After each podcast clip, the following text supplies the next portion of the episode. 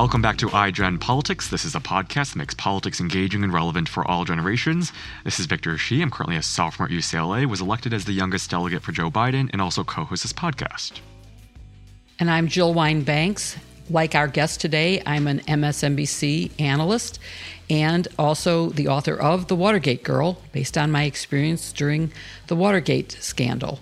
Um, I'm also the wearer of hashtag Jill's Pins and today's pin, in honor of our guest, Jennifer Rubin, is a group of women because there is power in that and because it relates to her book about women and their role in the resistance. Often in politics, what people remember is who won, and while the quality of the candidates who wins matters, an equally as important factor is the people who help elect that candidate. We can't cover all the demographics of voters, especially in one episode, but today we want to explore the role of women in the 2020 elections and in elections going forward. And we have the perfect guest today for that. She will be talking with us about all sorts of subjects. Jennifer Rubin is the author of a new book, Resistance How Women Saved Democracy from Donald Trump. And uh, I think that's going to be an important conversation. In addition to her book, Jennifer is a longtime opinion writer for the Washington Post, covering politics and policy, foreign and domestic, and providing insight into the conservative movement, which she was at least officially a part of before, the Republican Party and Democratic parties as well. She also talks about threats to Western democracies. Jennifer is, as I said, also with MSNBC. And prior to her career in journalism, she practiced labor law for several decades, an experience that informs and enriches her work today. Most recently, she wrote the book Resistance How Women Saved Democracy from Donald Trump. We are so glad to have you with us today, Jennifer. Thank you for being here. My pleasure. So, those who follow politics closely probably know your views from your columns in the Washington Post or your commentary on MSNBC, um, giving insight into the news of the day. But I'd like to begin by getting to know you a little bit better. Um, you grew up in California, went to the University of California, Berkeley, uh, for both your undergrad and your law degrees. Um, you graduated first in your law class in 1986. Um, I'm wondering, did being first in your law class open doors to you that weren't open to Sandra Day O'Connor, Ruth Bader Ginsburg, or even Jill? Um, or was was there still gender discrimination um, back then as well? You know, I was very fortunate to come through law school at a time where our class was not quite half women. Now, many law school mm. classes mm. are more than half women, but it was fairly common. And so, as a law clerk in summer jobs and then as a baby lawyer, there were plenty of women lawyers um, at really all levels. So, uh, I walk in the footsteps of others to whom I am indebted. Um, but I think, um, you know, it was a, a different experience um, had I come through even 10 years earlier. Wow. Yes, I, I certainly know the impact of discrimination. And I'm stunned that just, you know, uh, well, I mean, actually, many decades after I graduated, that it was up to 50%. My class was 5%. So it's quite a growth. Um, but another surprising thing about you is for everybody who watches you on TV or reads your commentary, is that you were at least once officially identified as a conservative. And you have now dropped that from the description of yourself. But can you describe for our audience uh, what type of conservative you were or that you are now?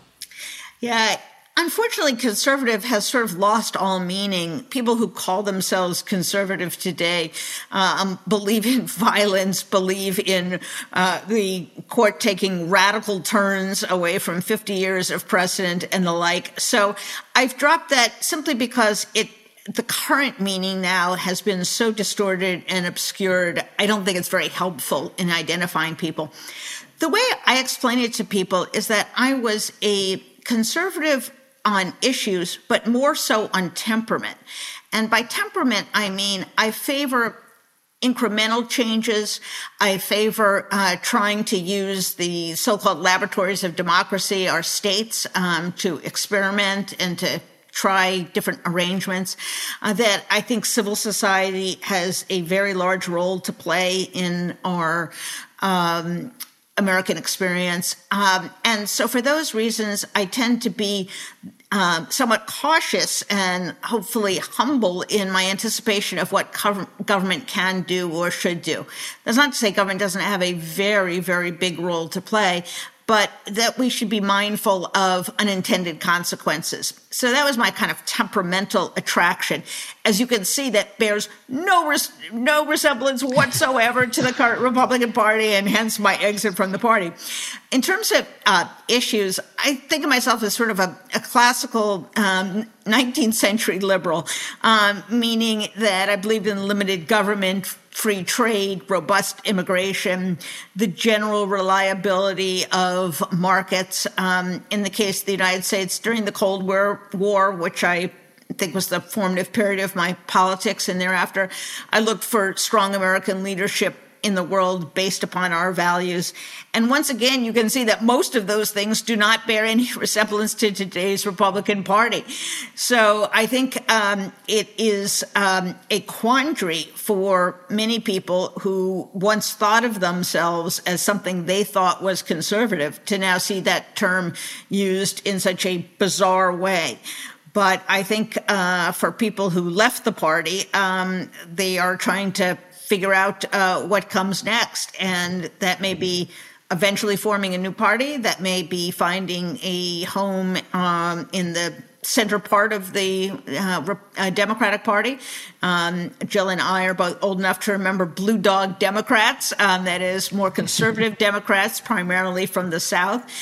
But I think uh, so long as this Republican Party is in such a bad state, so unhinged, and operating in ways so contrary to our democratic ideals, there's no way that I could identify with them or be part of them.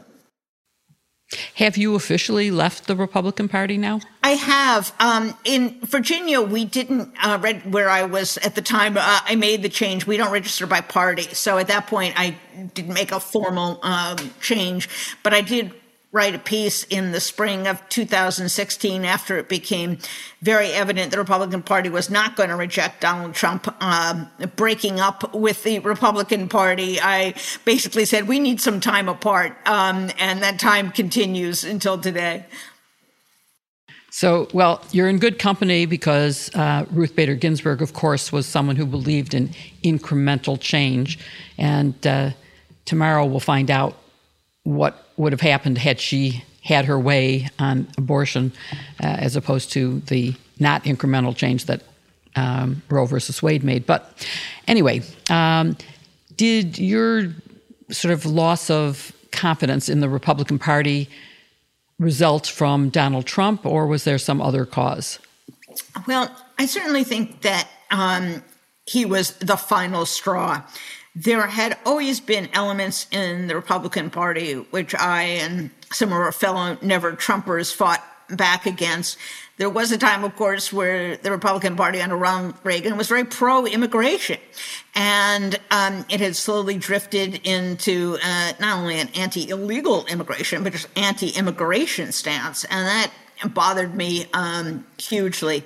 But I think at the point at which they embrace someone who rejects the fundamental democratic compact that is the rule of law, the concept that no one is uh, above the law, um, the notion that uh, we have one man, one vote, and we count every vote accurately, um, and that we put aside violence and respect the democratic system. Once they threw that overboard, there's no toleration, there's no compromise, there's no poly- policy position that I could uh, tolerate um, that would keep me in the party.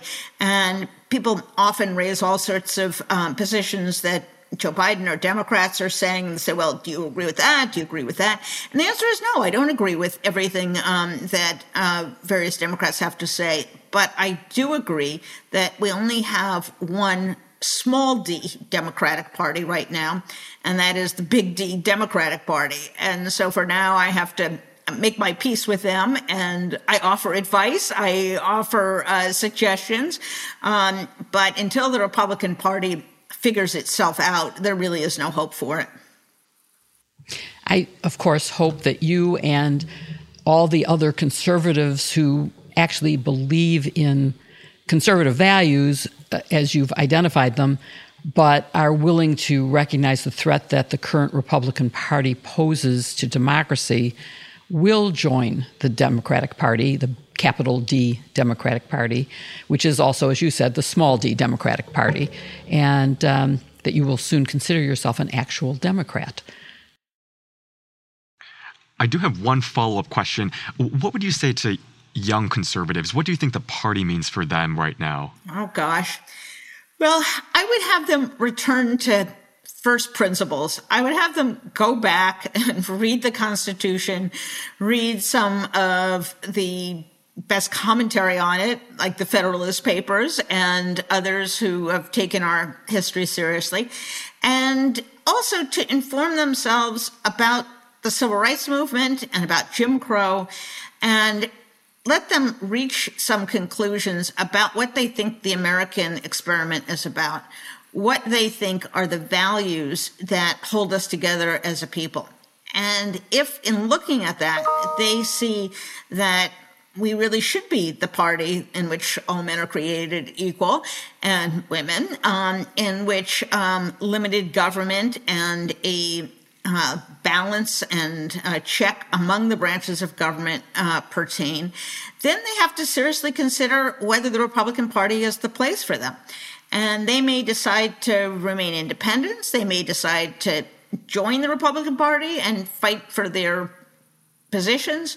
But I think if they are looking for the same principles that initially attracted me to the Republican Party, they're going to be bitterly disappointed because those do not appear in the uh, roster of ideas that this Republican Party um, ascribes to. And, um, you know, we are accustomed to thinking what the current conditions are will remain for forever, and they don't parties come, parties go. Um, the current two parties that are the main parties have lasted for quite a while, but there's nothing that set in stone. Certainly, the Constitution doesn't mention political parties. Nothing set in stone that it's these two parties or nothing. Um, and I think if we learn something, I learned something during the Trump years, it's that we're all responsible for our democracy. Democracy is what we make of it. And if uh, the current parties are not to their liking, or one party is not to their liking, there's nothing to say that it must go on for forever, and that is their only alternative. Definitely. So let's transition to your newly released book, Resistance How Women Saved Democracy from Donald Trump. Um, I think it's an inspiring book for both men and women.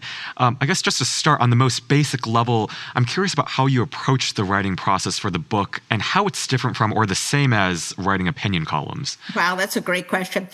I had been asked many times to write a book, and I didn't feel like I had something to say that was worthy of a book. Um, and that changed during the Trump years. And I felt that the story of the resistance and women's role in the resistance was so remarkable and really underreported that I wanted to tell that story. And the more I got to know women some of whom had never been political, some of whom ran for Congress for the first time, some of whom formed new organizations, the more inspired I became. And I think you're right, Victor, that it was not simply um, a example to me of women uh, engaging or re-engaging in politics.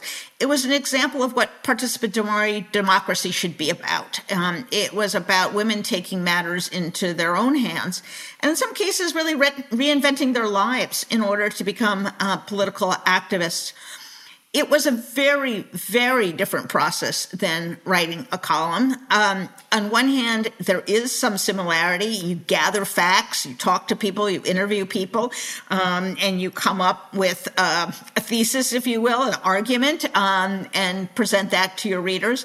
But in the course of a book, you have the luxury of time and length and breadth. And so I think the ability to sit down with so many different people who live in all different parts of the country was really a remarkable experience for me. I wrote the book over about 18 months, um, sometimes racing to catch up to events and sometimes writing in real time.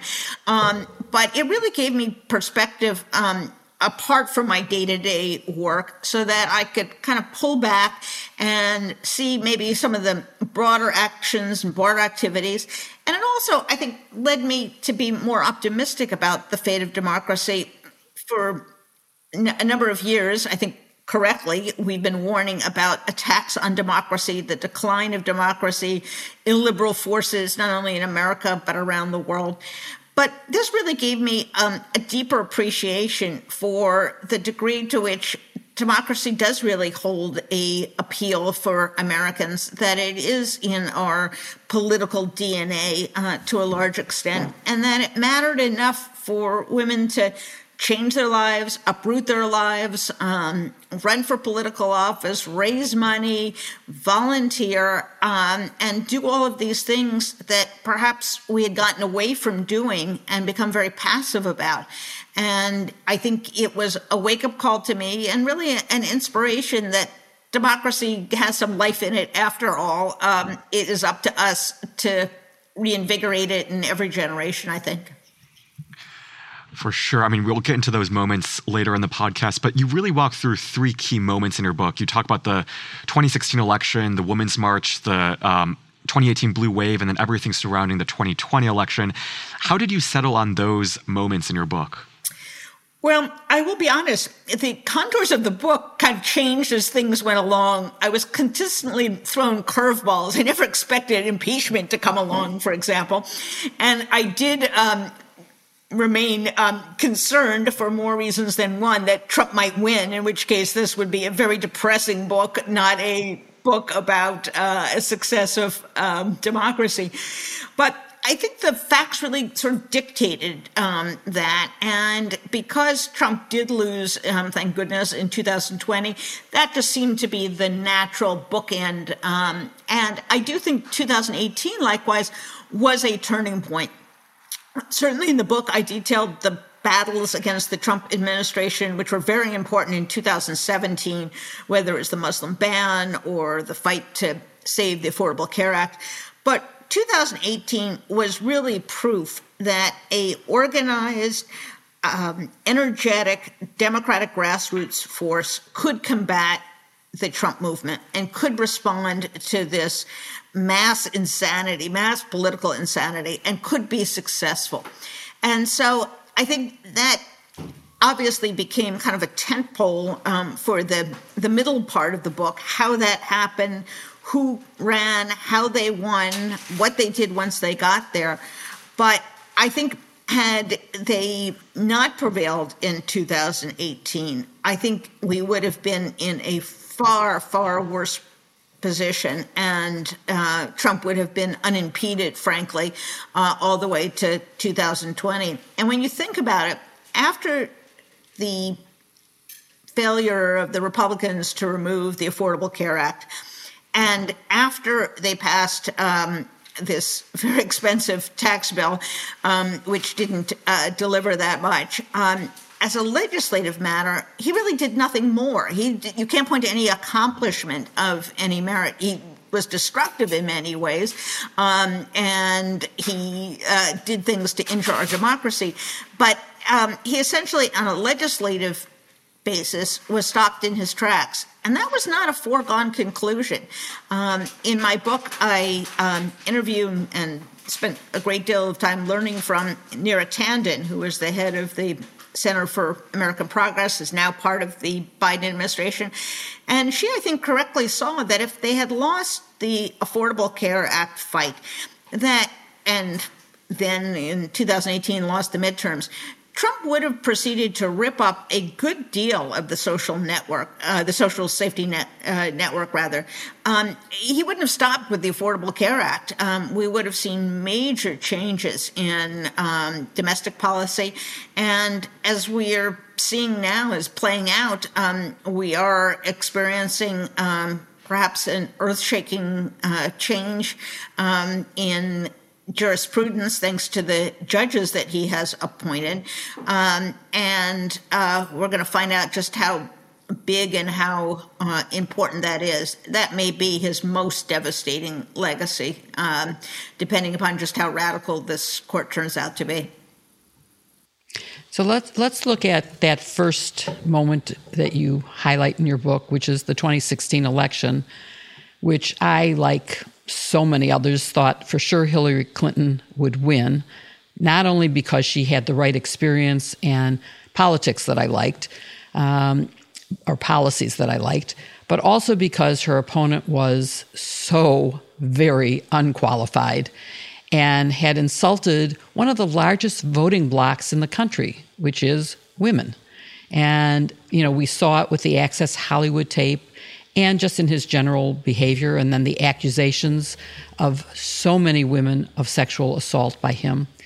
So I want to ask you first what do you think uh, in 2016 made it possible for Donald Trump to win despite all that I've just laid out? Yeah, it really was um, still a inconceivable fact to me, um, like you, Jill, that the country would have chosen this person over Hillary Clinton. Whatever her shortcomings, whatever her difficulties, she was at least fundamentally qualified to be president. She wasn't insane.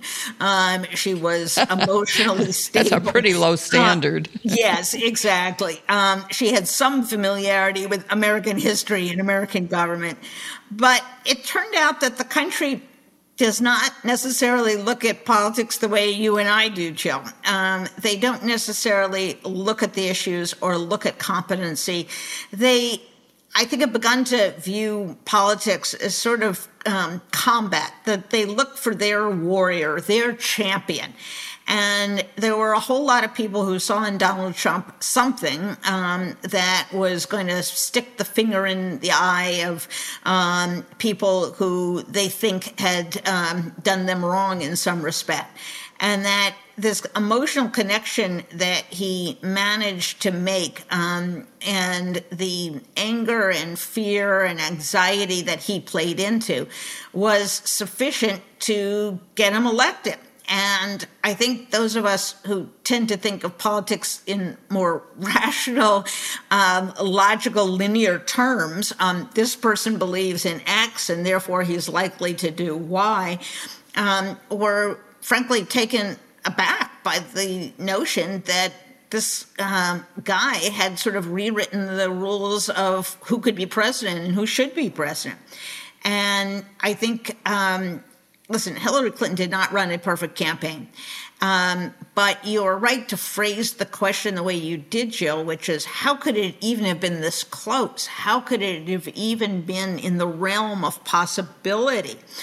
And I think what we learned is that um, you have to make the case for democracy. Democrats have to be very um, engaged in how they characterize, I think truthfully characterize what they're up against.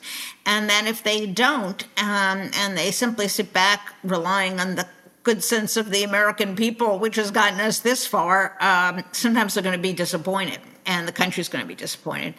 Um, so it was a shock to me as well. Um, but I take some solace in thinking that a lot of people who voted for him didn't think he was going to win either. And he didn't think he was going to win. And so all those people who were casting a protest vote turned out to be people who elected him president. That didn't work a second time, uh, but it did the first time around. And, and the first time around, do you think that he unleashed the anger or that he caused the anger? That his lies and his rhetoric caused it? Or did it just free people to uh, do things that would have previously been unthinkable? I think there has always be, been a stratum of nativism, of xenophobia in American society. You can go back to the 1920s, the Know Nothings, previous anti immigration movements, um, Father Coughlin and um, others during the uh, Depression who kind of played on people's angers and fears and prejudices. But Trump had this unique ability to inflame and to cultivate this anger and to make it seem like it was not only socially acceptable, but that his people were virtuous, that they were the quote, real Americans, and the rest of us were alien or um, not um, as uh, American as they were. And I think he took a electorate at a specific period of time and gave it fuel and impetus um, to really lash out at um, a country that um, was undergoing change, in which people felt um, left behind or people people felt um, alienated, and he really perfected a style of politics that had never prevailed in America. We didn't have a Father Coughlin as president. We didn't have um, the George Wallace as president, um, but now we did. So I think there was something there, obviously, but that he and then his followers were able to sustain that and to make that grow. And I think what is so deeply disturbing, Jill, at least for me, is that it has gotten even stronger since he's left office. Certainly, I thought, well, it would have deflated a bit. Their great leader would lose and they would kind of go back to their normal existence. But we've seen the opposite that they've become, in some sense, crazier and more unhinged and more. Uh, attracted to violence and to these absurd lies. And um, some real damage has been done to the American national psyche. And um, it's going to be very hard to undo it in a short period of time. I think we're talking about a long term deprogramming, a long term uh, detoxification that's going to have to go on in America. So let's go back to focus a little bit more on the women because I, it struck me as inconceivable that after the Access Hollywood tapes, women would continue to support him. And I'm confirmed to some extent in that by the day after inauguration, when millions of women across the US and, in fact, across the world took to the streets to protest Trump in the Women's March, which I thought was a pretty significant moment for women and for the Democratic Party's strategy. But it seems to have faded out a little bit. Yeah. Should there be something more? Will it have any lasting impact? What's what's going on? What's well, your prediction? I think, good, I think the good news is they created certain organizations and networks that have endured. You look at Indivisible, which is a nationwide yeah. movement, hundreds of thousands uh, of people, largely populated by women. About three quarters of the people who participate are women. Mm. That has endured. I think many of these networks of 1,000, 2,000, 3,000 uh, women that I speak about that were really created by ordinary voters reaching out to neighbors, reaching out to friends, those are still there. Um, what I worry about, however, is an exhaustion factor. We have spent four years and now five years um, fighting against lunatics, um, which can be very enervating and very de- stressful. Um, social media makes us all crazy and despondent. And then comes along the pandemic, which we know disproportionately impacted women who had the primary responsibilities for the household and for child uh, rearing in many cases, and put an additional strain on them. So you would understand if people said, I've already given it the office. I want some peace and quiet. I just want to curl up and, you know, recover from all of this. The problem is that history doesn't take a holiday. Um, we're not um, allowed the luxury of simply ceding the field um, because it'll be occupied by these other people. So I do worry, Jill, that this sense of urgency that was there because you had Trump right in front of your nose um, may dwindle and people may either become disaffected or the memory fades and people convince themselves that the current crop of Republicans weren't as bad as Trump or are more trustworthy than Trump, whatever it may be.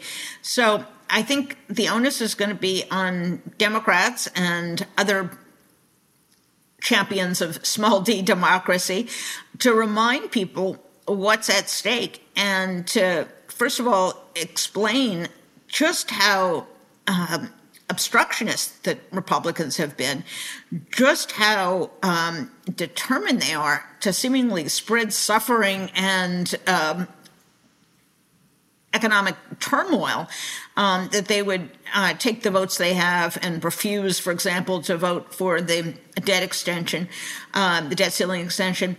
Um, it's, it's going to be up to Democrats to explain how really ominous um, it would be um, to be ruled, be governed by these people again, and to really explain the stakes um, when you look to things like women's reproductive freedom, when you look to um, the continuing uh, sort of partisan hackery of uh, the courts. Um, the Supreme Court may be in very bad shape, but Biden has done a very good job right now because he's had a, at least 50 votes plus one in terms of appointing very diverse, very qualified federal judges. Um, I think he's exceeded my expectations in that regard. We've gotten people from all walks of life um, women, uh, non whites, um, people of various religions, people of various legal backgrounds. Um, we never, I think, have had so many public defenders and academics, um, in addition to prosecutors who are the normal, um, form the normal track for um, for judgeships.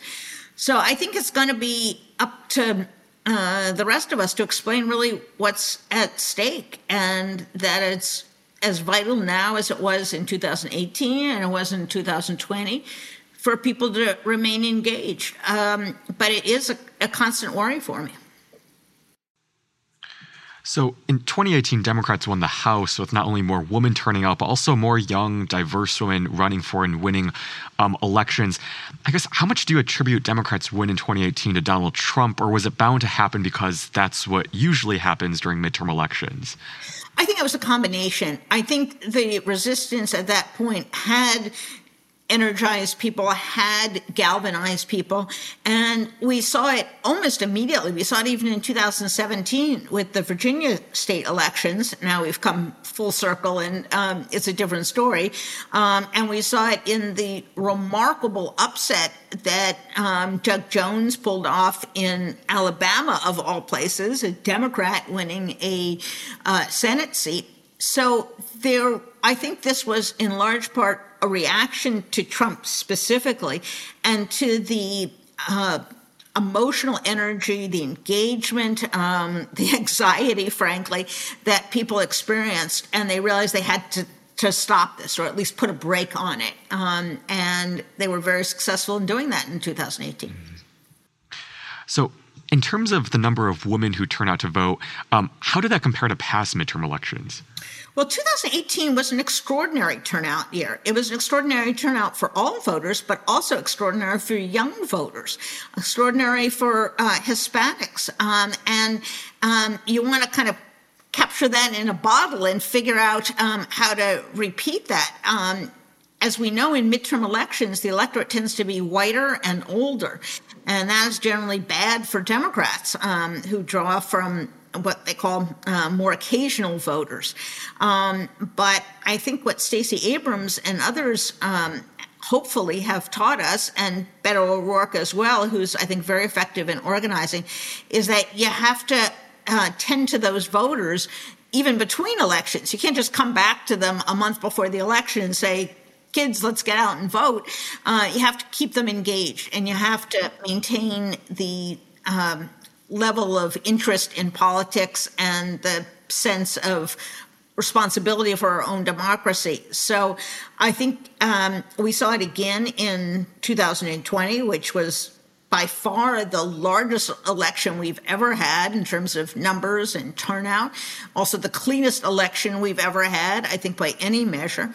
Um, and um, I think that's why Republicans are so desperate to try to curtail the electorate. Um, they do not do well um, when um, these uh, occasional voters turn out. Um, and so they have gotten into their heads that the way to prevail is to make it difficult for certain types of people to vote. And that's been their strategy. And uh, we uh, must rely, I think, on the United States Senate. I don't know if that reliance is well placed um, to see if there can be a legislative response. Uh, the Supreme Court has made it virtually impossible to have a judicial response, Jill well knows and has written about and spoken about.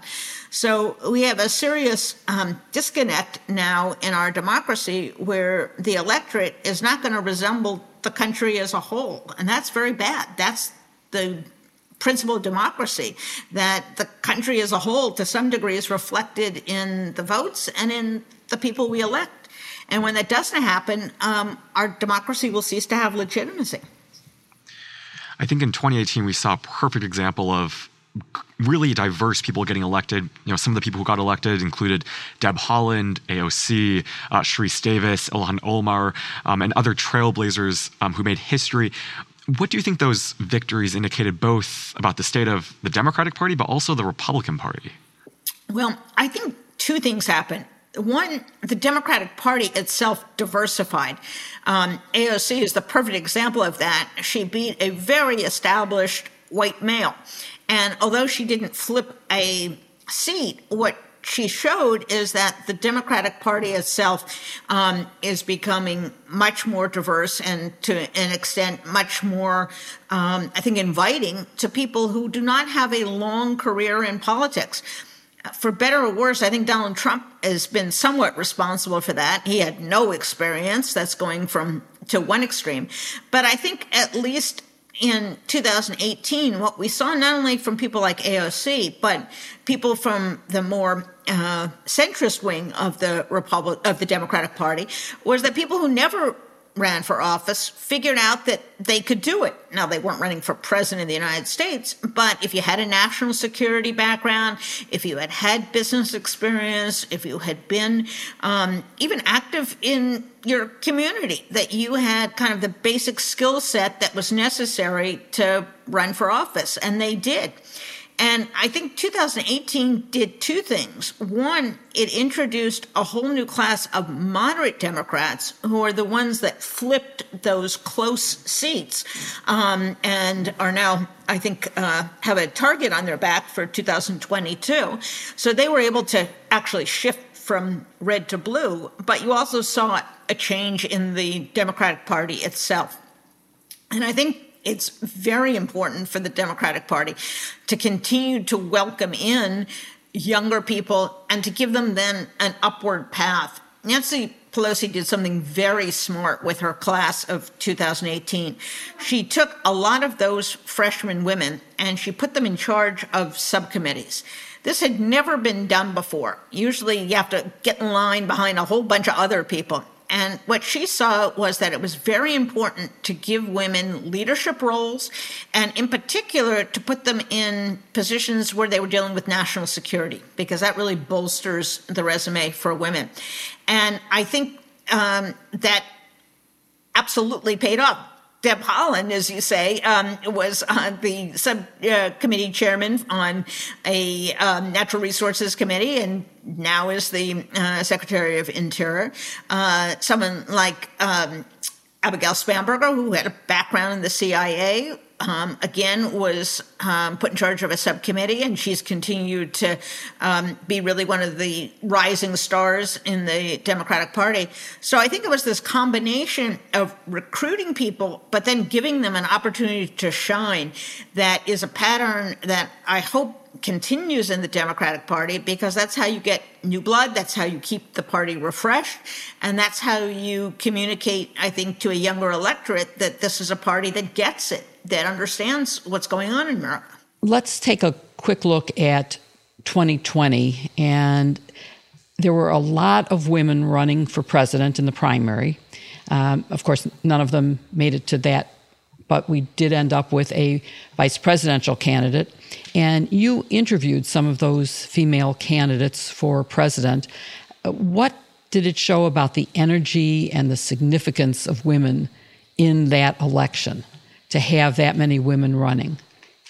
I think it was an absolute critical breakthrough. Um, Amy Klobuchar, who was one of the people that I interviewed, in fact, multiple times during that race, said uh, when they all walked out on the stage, she had this great feeling that there's more than one of us. Um, that women um, would there would not be a, just a woman candidate, and that women would enjoy the same luxury that men have, which is being individual candidates different views, different positions on the issue, different backgrounds, different strengths, different weaknesses. And so for the first time, it wasn't an oddity. There was no single person who became the epitome and the model for all women candidates. And that, I think, was an absolutely crucial breakthrough. And I would be surprised going forward, at least on the Democratic side, if we ever have a presidential field, at least when we don't have an incumbent president, that doesn't have um, more than one woman. Um, and I think that um, kind of shift in perspective and expectation was very important. I do think, however, that the women who ran in 2020 um, had a burden that did not uh, fall on men. And that was this expectation, this desire that they had to nominate someone who was safe. Um, and safe often got translated into meaning a white male because those were the people who've been elected, um, with the exception of Barack Obama.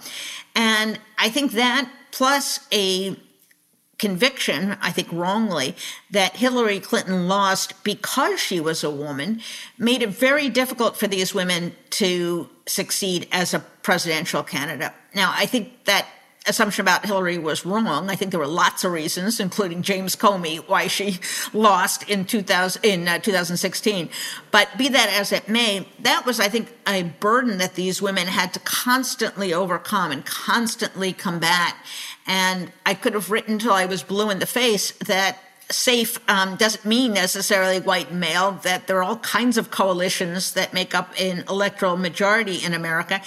And the irony, of course, is that after Joe Biden got the nomination, he put Kamala Harris on there because she was going to energize the electorate and help create a large um, majority for him, which she did. So hopefully in the future we will not have a situation in which um, the singular model of leadership that is white males becomes the standard by which everyone is judged and I also hope that because we now have a model of a uh, vice president who performs at that level, that people's expectations for what leaders look like and hear and speak like um, and behave um, becomes a little bit more inclusive.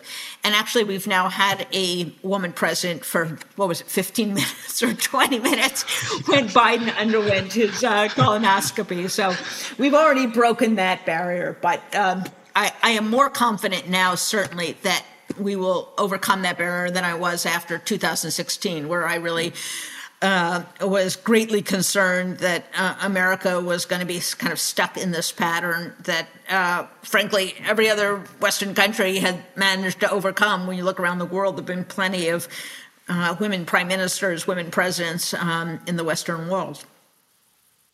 It's so true. And I, I love what you said because I really can relate to the burdens that women have to overcome that men don't. And also the fact that you could see on the stage so many women and all the research shows that it takes a minimum of three on a corporate board for women to have the same impact that a single man does. And i think that's true in politics as well. Um, but even though none of them became the candidate they did continue to have quite a bit of behind the scenes influence. Uh, maybe let's just look at that a little bit. Yeah you know, people say, well, Biden didn't run on any of this stuff. In fact, he did run on all of this stuff, and a good deal of his platform um, was created by women for women. Um, and the heavy emphasis, for example, on freeing up uh, women to return to the workforce by subsidized childcare, improved senior care, a child tax credit, these were aimed at an electorate that was for Biden, primarily women, and women had worked on many of these policies. Many of these were taken whole cloth um, from Elizabeth Warren, from CAP, where Neera Tanden uh, ran, and uh, which she ran, and I think it was a response to the plethora of women candidates and a lot of the ideas that they put forth. Now, it may have been that COVID kind of increased their saliency because we saw the effect it had on the workplace. Um, but I think both in the convention and then in the policy choices that Biden have made, you really see the fingerprints of women all over it. And you see how influential they've been. And you look at the administration, how many women are now in cabinet positions.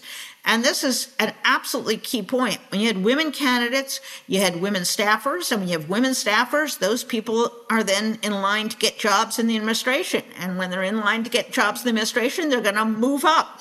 And that is the process of creating a path the way men have always had a path um, to get into government and to get into high elected office. So that has been something that's been very encouraging. Thank you for that. I agree with that. And um, there are two questions that I want Victor to ask um, because we try to always include our intergenerational perspective here. And so, Victor, why don't you uh, take over here? Yeah, so this is a two part answer, uh, question. So, first is what advice do you have for women in my generation, how they can sustain um, the resistance to the growing threats to democracy? And then, second, maybe just a little bit more personal and career advice. Um, we mentioned this at the beginning um, about why you transitioned from practicing law to journalism and what that taught you about career changes and flexibility. Yeah, let me take the second one first because I think it's um, even more interesting. Um, you know, Jill has kind of done the, the same thing. We start off as lawyers. You develop a whole certain skill set aside from the knowledge of the law and the ability to read an opinion, the ability to understand the judicial process. It is great intellectual training. It teaches you to listen very carefully, to ask really good questions, to formulate an argument, to think about what the other side is going to come back with so you can anticipate arguments. Um, so, although I know law school is difficult and now much, much, much more expensive than when I went there, it is good training for many other careers that you may find, whether it's in business or politics or journalism. And I think your generation, Victor, is much more open to the notion. Uh, it was less so in my generation that you're going to have lots of careers. You're going to have lots of different things that you do. And I have never thought that it was a mistake or that I wasted time. Everything goes into the information bank. Everything goes into your collective store of experiences that you'll be able to recycle and pull out later in life.